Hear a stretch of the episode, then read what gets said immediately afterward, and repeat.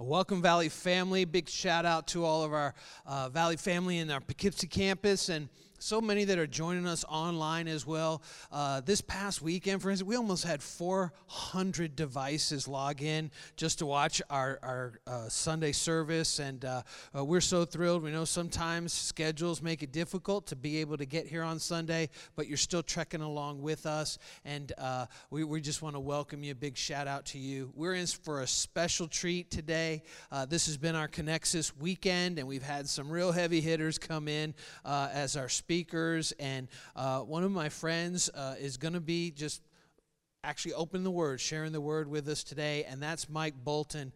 Uh, Mike actually, and he's not the singer Mike, he's better than the singer Michael Bolton. He really is. Uh, he's got 30 years of ministry experience, uh, pastoring, leading a church in Canada. Uh, he and his wife actually now uh, go between Canada and Dallas as well. He's got extensive background in business as well. And uh, I don't know if it's the hair or just it's so similar to mine or what it is, but I just, when I first met Mike, had a great heart to heart connection and really really, you know what it is? Not only has he got athletics in his background, he was a tremendous hockey player, uh, but, but really what it is is he loves Jesus, and I love Jesus too. And so we're in the same family. And uh, I was thrilled when he agreed to speak on Sunday online, Poughkeepsie campus, and in Hopewell campus as well. And so I just want to invite you right now, open your hearts up to hear what God's laid on his heart as he talks about hearing God's voice at work as we continue our frequency series right now. Would you welcome Mike Bolton? Welcome. I'm excited to be here at Valley Christian uh, with you today. And I'm just really excited about the topic about hearing God at work. It's one of those things that um, is really near and dear to my heart as well to be able to hear what God has to say and to be able to be successful in life. And I want to give you a little bit of background about uh, who I am and why this is important.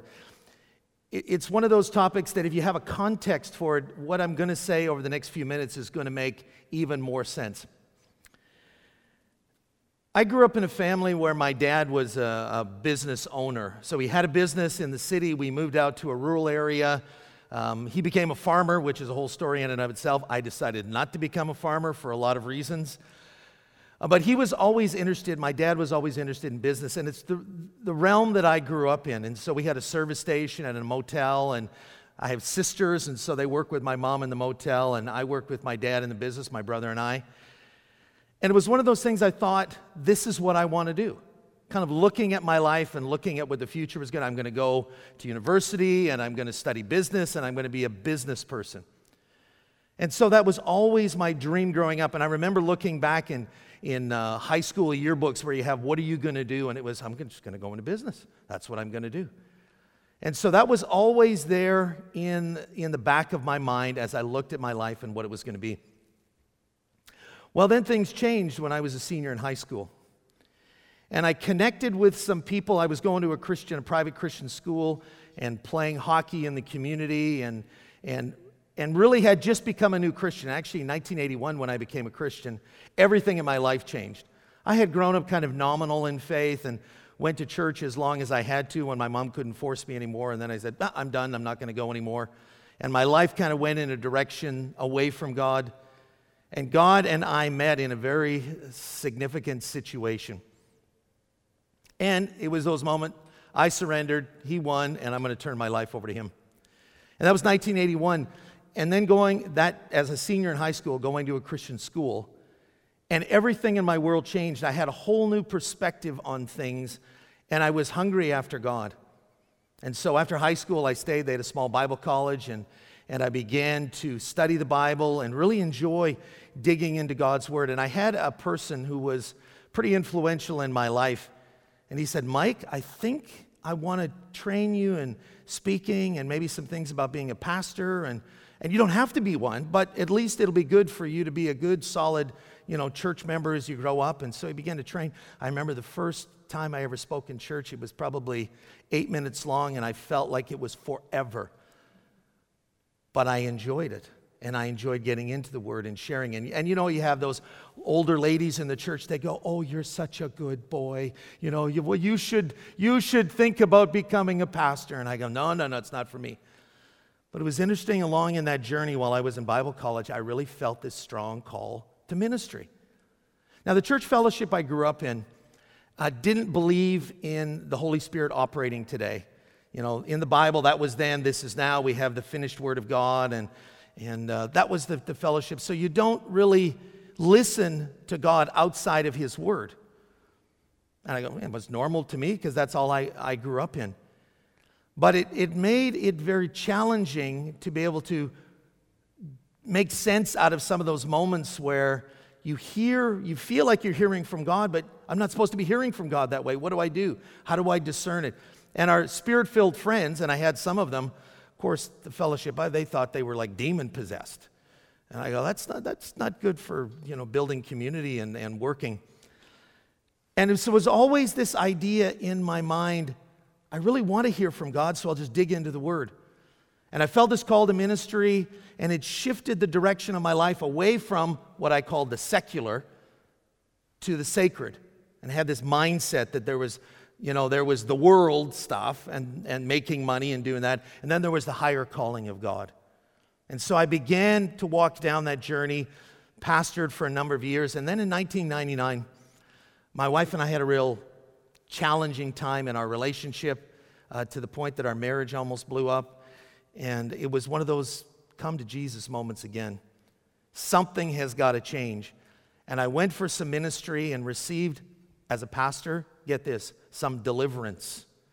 All right? And that's a whole nother story. But the challenge was something needed to change, and I was willing to go, Lord, I know I need to change. And so the change took place, and all of a sudden now, what God had done that I didn't think was possible set me on another journey to go, okay, if I've been missing out on this, I better catch up. And I was at that point already in my early 30s and been pastoring for quite a few years. And it was, Lord, I know I'm late to the party. This was my prayer. I know I'm late to the party, but please help me catch up. And in 1999, he really answered that prayer. And so it began this whole journey of moving. How do I hear from God? How do I discern? How do I grow in spiritual maturity? How do I operate in the gifts of the Spirit in a way that's not crazy and out to lunch? And, but how will I do that in ministry? And God was very faithful in answering the cry of my heart Lord, I want to be able to hear your voice. Now, you ask the question, why is it even important? Some people go, listen, I.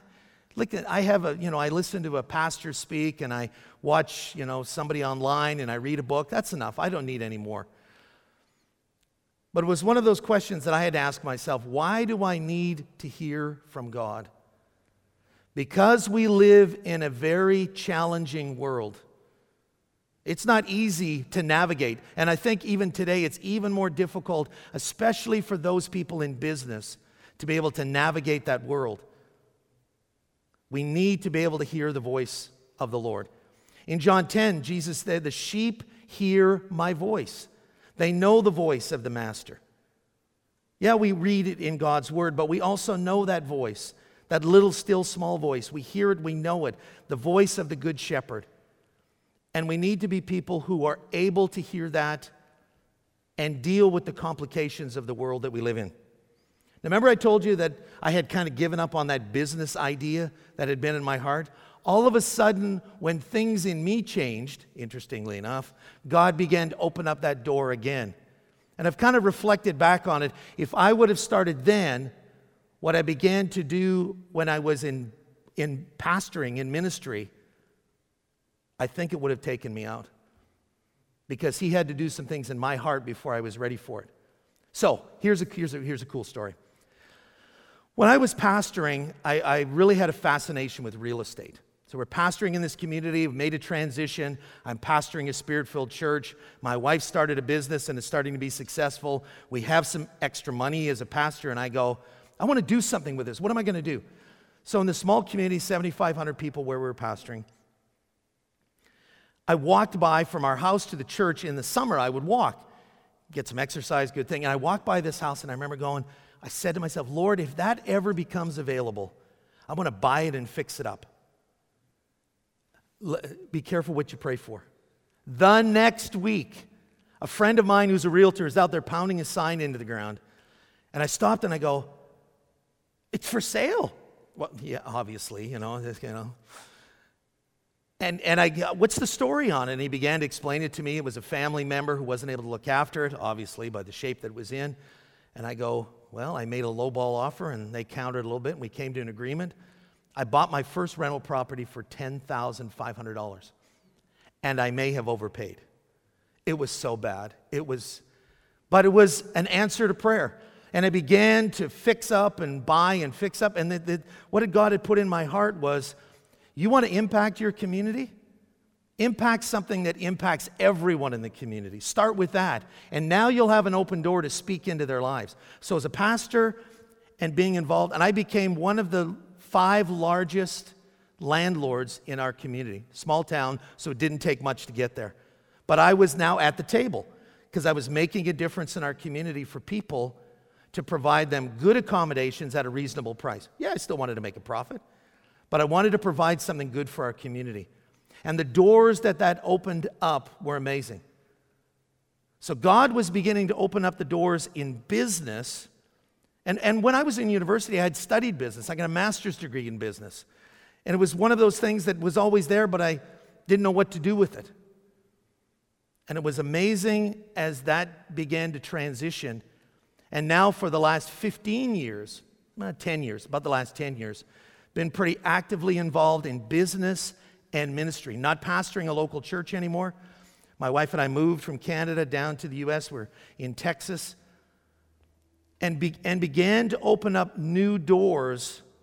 And so when I, when I speak to business people, I go, I get where you're at.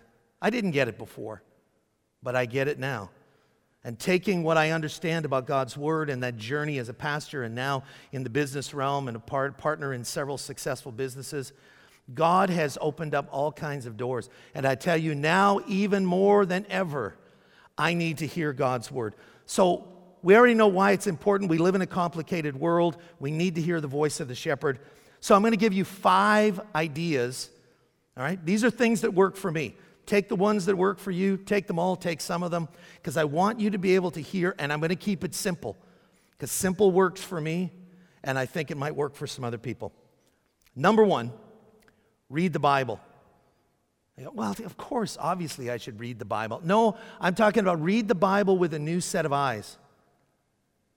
It was interesting, somebody challenged me, and he said to me, Where do you think Jesus spent most of his time? Reread the Gospels and see where Jesus spent most of his time. It wasn't in the temple, it wasn't in the synagogue. He ran into opposition and challenge there. Where did he spend most time? In the marketplace. It says, where sinners received him gladly. And they accused him of being a friend of sinners. And I remember going, hmm, what would it be like to be a friend of sinners? Well, how do you know if you're friends with sinners. When sinners call you their friend, then you know you're a friend of sinners. And I remember in the community, people who would not darken the door of a church, maybe except for a funeral or a wedding, they would, they would introduce me as their pastor. People in the business world, in the community we lived in, and I go, I think I may have crossed over a threshold.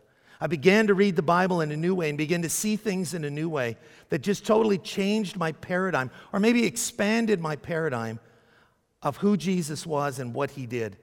In reading the Bible with a new set of eyes and meditating on it.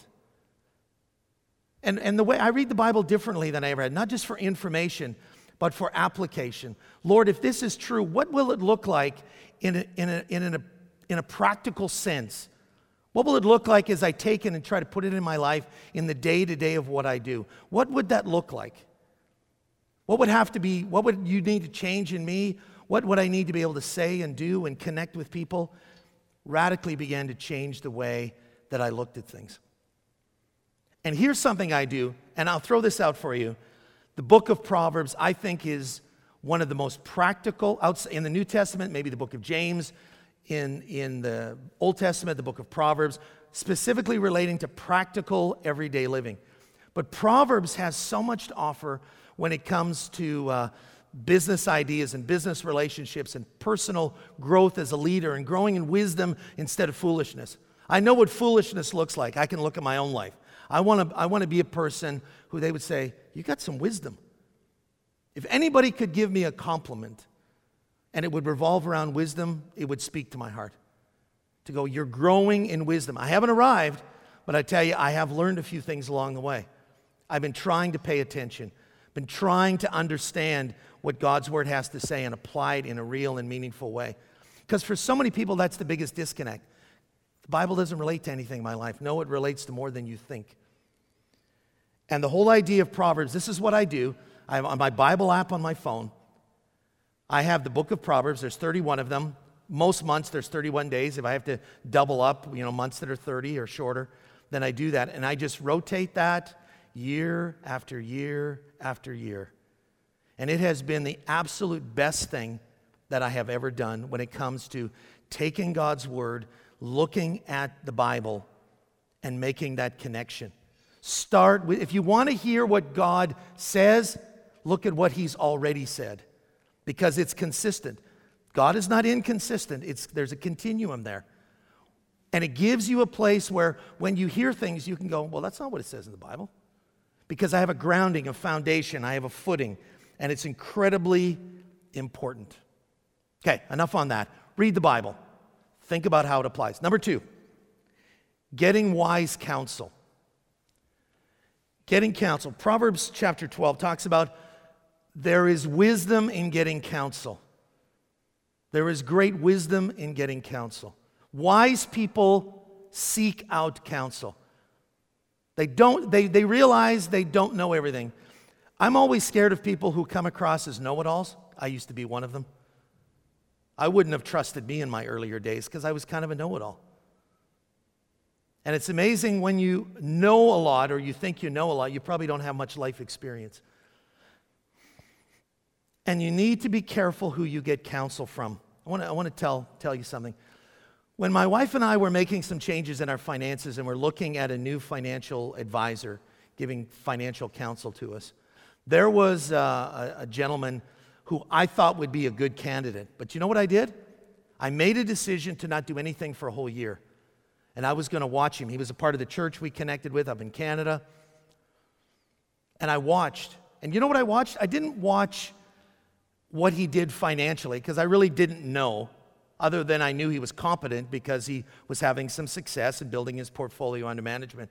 But you know what I was watching? How does he serve in the house? How does he treat his wife? What are his kids like? Is he respected in the business community? Do people seek him out for counsel? He was someone who's not that much older than my oldest son. But I saw something in him. There was a, there was a go getter out there, but there was a, a humility most of the time. But he's grown in that area. And I watched throughout that year things that mattered to me. What was important to me I was hoping was important to him, and I found out a lot of those things were. The things that mattered were. And I remember when I sat down with him and said, We'd like you to be our financial advisor. And I told him why. Got a big smile on his face. Because those were things that were important to him. Serving in the house, kingdom first, family time, how important it was. We had them over for dinner. We were at their place for dinner. We watched their kids. All of those things were important to me and the, and the key thing with getting counsel is to make sure you're being very careful who you get counsel from. As people say, talk is cheap and you get what you pay for. A lot of people can talk, a lot of people can give you their opinion. It's not going to cost you anything. But if they don't have anything to back it up, be very careful who you get counsel from. Get counsel, but choose wisely.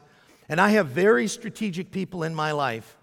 It's not a large group, but very strategic people in my life that I check in with. This is what I'm doing. What do you think? Try to explain. They'll ask some good questions. They'll go, I need to pray about that. That's exactly what I was hoping. Asking very key questions. And sometimes just the, the process of them asking questions to get information so they can give wise counsel is unbelievably beneficial. By the end of it, I go, listen, I know what to do. I'm not going to do that. Just me having to try to explain it to you has shown me that I don't want to move in that direction. And it unbelievable. I used to be, you know, remember I talked about used to be a know-it-all? The decision, I didn't ask anybody. And guess what kind of decisions I made? Sometimes I was lucky, you know, blind squirrel finds an acorn every once in a while. You know, you get lucky and you go, oh, I know what I'm doing. When it was just dumb luck, you just stumbled across it. Now, those other moments where you, you really do mess up because you didn't get wise counsel. And it's incredibly important. Successful people have people around them who give them wise counsel. It's amazing how much the voice of some of those people sounds like the voice of God. Now, that's beside my wife, who her voice sounds a lot like the voice of God, but that's a whole other marriage topic, and we'll get into that later time. All right, number three strategic partnerships. In Ecclesiastes, it talks about two or better than one. A threefold cord is not easily broken. There are things that I can do on my own. And a lot of people in business, they go, listen, I don't want to partner with anybody because I've been burned by partnerships. I've been burned by partnerships too. I'll guarantee you, everybody who has been involved in a partnership at some point has been burned by partnerships. And what hurts the most is it's the partnerships with people of like minded faith. It is what it is. Is it okay to be honest about it? Because it is what it is. There are people who love Jesus and are not going to make good partners for whatever reason. They got some e- emotional baggage they haven't dealt with, they got some spiritual inconsistencies, some wrong way of thinking, maybe a lack of work ethic. I don't know what it is. They talk more, they overpromise and underdeliver. I don't know what it, what it is. But the challenge is you're going to have partnerships that are not going to work out. That's the reality of it, even with people of faith. Don't assume, can I, can I speak something really clear here? Don't assume because people are people of faith that they're going to make good partners to be involved in business with. Don't make that assumption. It's okay to check that, that we have a common understanding and we have a common foundation, but that's only a small part of what the journey is going to look like in choosing strategic partners.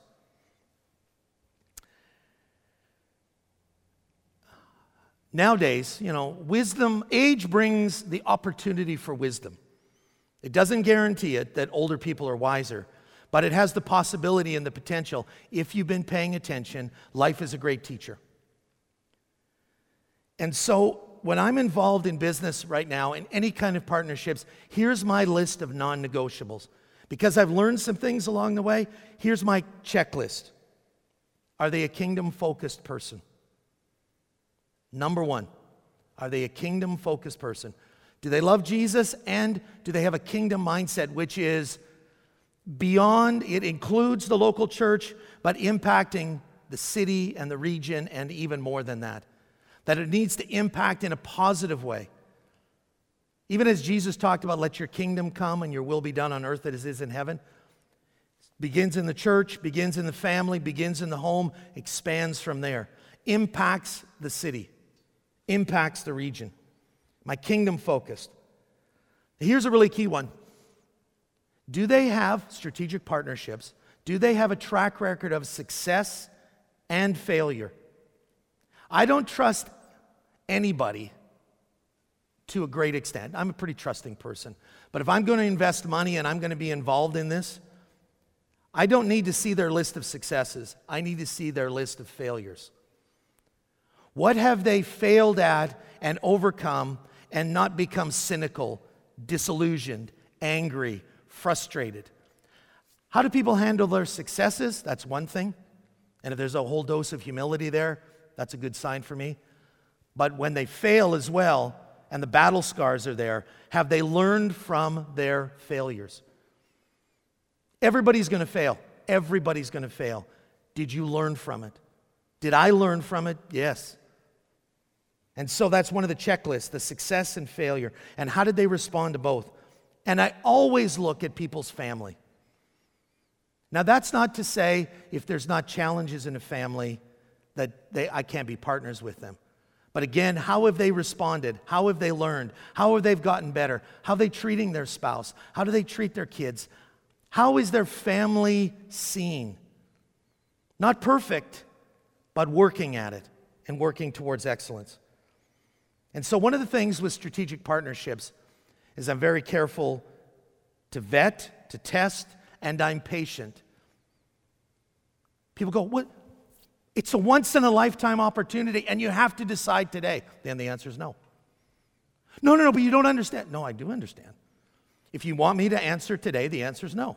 I don't care how good the deal is, I don't care how good the opportunity is. That's not how I operate, and that's not, I need to get counsel. I need to talk to my partners. I need to look into God's word. I need to know what He's saying. I need time.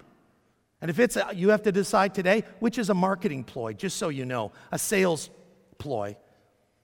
You know, it, once, you know, the deal's off the table, fine, go sell to somebody else.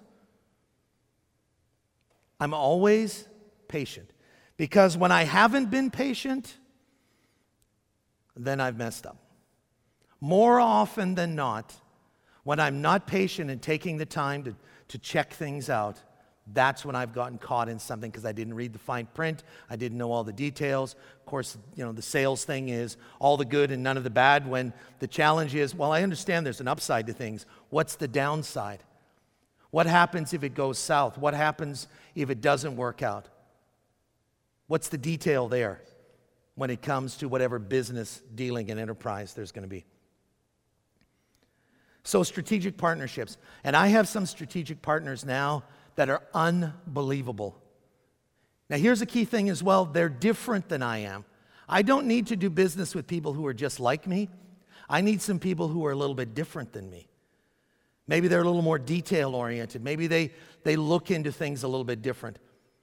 My wife tells me people can sell you anything because you're a relational person and you want the relationship. And they know that. But it's not always the best way of doing things. Sometimes you need to step back and go, hey, great person, let's check out the deal. Let's check out what the situation is and how this is going to work out. Number four, prayer. Something as simple as the Lord's Prayer. You know, simple and basic. Lord, let your kingdom come, your will be done on earth as it is in heaven. You know, give us this day our daily bread. Forgive us. I tell you, one of the best things that people can do is walk in forgiveness. There is ample opportunity to be offended in this world. Ample opportunity. Every day. Do I want to walk in bitterness and unforgiveness or forgiveness? I'm talking about the simple things of life, and prayer is one of those incredible things. But when it comes to prayer, how am I praying? Do I want to pray about it? Do I want to pray with my wife about it? I'll give, I'll give you um, an insight that I had. when it comes to prayer. There was a, there was a business deal, and I liked real estate. I'm kind of divesting and changing some things in real estate at the moment. But I remember this opportunity came in West Texas, and it was a friend, and he was needing to sell, and it was like, oh, this is great. I don't need to pray about it because the deal is so good. Went and saw the properties. They were about what I thought. The price was right. The numbers looked good. This is like the best deal ever. I talked to my wife. I didn't pray with her about it. I talked to her about it. She said, I don't know. I kind of have this feeling that there's, there's just maybe more to it and it might not be good. I go, No, you're wrong. You're totally wrong. You're totally wrong. This is a good deal. I, don't, I didn't say out loud, I don't need to pray about it because that wouldn't be spiritual. But in my heart, I'm saying, I don't need to pray. It's a, it's a great deal. Can I tell you the end of the story? Once I finally, I owned it for a while and I had to unwind it. You want to know how much I lost? about $200,000. And if I would have prayed about it, I'm sure the Lord would have told me, no, you can pass on this one. But there were two things that I learned in that moment. One was pride. I wanted to be a person who owned a lot of property. So when people ask me, well, how many properties do you own? I could say, well, excuse me just a sec, I, I lost count. Let me just add them up in my mind, you know, and I could go from hand to hand and, you know, 20, 30, 40, 50. Yeah, yeah, probably more than 50. I've, you know, I've lost count. It was pride. I knew exactly when, when that all unwound and I had to eat humble pie. And I went back and I go, what did I do wrong? First off, I didn't pray about it. Number two, there was pride in my heart.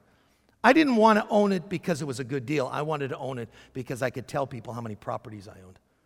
And boy, that was a slap in the face. When you pray to God, God, what's going on in my heart? And all of a sudden he says, uh, pride. He didn't have to say anymore. It was like stab me right to the heart because I knew what it was. Because I did, and I remember going, I don't need to pray about this. Kind of reminded me of, um, of the story in the book of Joshua. After they take the city of Jericho, and they're kind of, you know, they had to deal with the whole, the whole sin issue afterwards and the stuff that was stolen and, and, and the discipline that had to happen with that. And now the Gibeonites show up.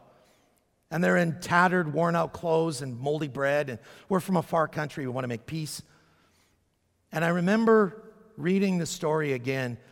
And it was like Joshua and the people, well, of course they're from a faraway country.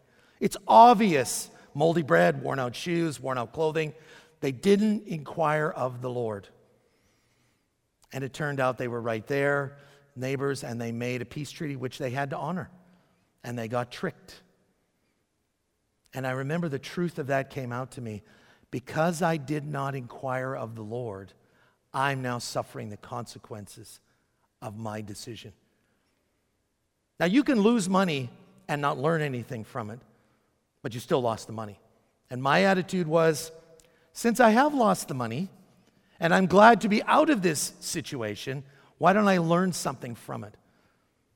And it was inquire of the Lord, pray about it. Getting strategic people to pray about it as well. My wife and I have someone that we regularly um, give gifts to financial gifts because they regularly pray for us. They pray about stuff my wife and the business, mine, and the stuff that I'm involved in for us and our family. And we honor that commitment they make by giving them a financial gift every time we see them. Because we want them, are you hearing anything? Is there anything we need to be aware of? Is it a green light? Is it a yellow light? Is it a red light? Is it something we should move ahead with or hold back on? What should we do? And if we're not sure, take some more time. But that idea of me praying, I'm praying with my wife, praying with strategic people. And here's another thing prophecy. There are prophetic people who do have a word for us. But in 1 Thessalonians 5:19 it says, "Test what the prophecy is." Check it out. I remember my wife got some crazy prophecies that somebody was supposed to take over her role. It was like, "No. I was out to lunch. And we're able to discern that because you tested. You don't, just because somebody says, I'm sensing from the Lord, they prophesy in part. That's what 1 Corinthians says. We prophesy in part. They have a part, and it'll cause us to seek the Lord. He'll talk to us. I don't need someone else to hear from the Lord on my behalf. Unless my heart is hard, which I'm praying it's not, and keep working on keeping it renewed and soft. But it's confirming. It's encouraging. It helps if there's a warning, if there's something we need to be aware of. So, prayer. And number five, the last one training and learning. Proverbs 10 14. Here's a favorite proverb of mine. You can tell I, I like Proverbs a lot. Proverbs 10 14. Wise people store up knowledge. So, let me give you an idea of what that means. When the situation arises, it's too late to prepare. I know Pastor Greg, football is a big thing for him and coaching and preparation. As a coach, you don't prepare the day of the game. You don't even prepare the day before the game. You're working at that a long time before. Because when the situation comes, you need to be prepared. All of the training that goes into it, all of the things that have to go into it, how important it is. So, what I do is I'm a reader, and I read widely. And I don't just read in Christian circles, I read regularly in Harvard Business Review. What are the best practices out there? I read the best business books. I belong to one of those summary clubs where they summarize it for you so I can just get the high points of it. So I can fill my spirit, my soul, with, with, knowledge. So when the situation comes, now the Lord has something to work with because I've stored up. I'm, I'm, always involved in training and studying and thinking and meditating. because I want to learn, I want to be a learner and a trainer. and the older you get, sometimes you can move away from that. And think, well, we've done it this way for the last 25 years and we're not going to change it. I go, you're going to be out of business. If you're not changing and adapting and learning into the world that we live in and what's going on, you're going to be obsolete quicker than you think. And the world is changing more quickly than ever before. You have to be a learner. One of the people that I read a lot and connect with is John Maxwell. And he, he quoted a study talking about the average university degree has a shelf life of about five to seven years. And, it, and if after that point you've stopped learning, what you have learned is obsolete in the world we live in. And that will continue to accelerate and get faster and faster. You have to constantly be learning. I look back at my university degrees and go, ooh, that was a long time ago. What have I learned since then? What am I learning now? What am I working on? What am I listening to? What am I filling my mind and my soul with? Looking for truth, looking for those things that's going to help in what God has called me to do. So, just to wind down and to summarize, and just to kind of remind you about hearing God's voice at work, it's equally important to hear God's voice in every area of your life personally, family, relationally, and all those things. But hearing God at work is critically important to making strategic, timing decisions. The right decision at the right time is going to equal a better chance of success when you put it all together. And we need to be hearing from God, getting wise counsel, reading His Word, praying, learning, growing as people. And those, those five things, if you can even pick one of those, you're going to be one farther, one step farther towards being all that God has called you to be in your destiny. Glad to be with you today. Hope you got something out of this. I'll be praying for you that you will be hearing the voice of God at work.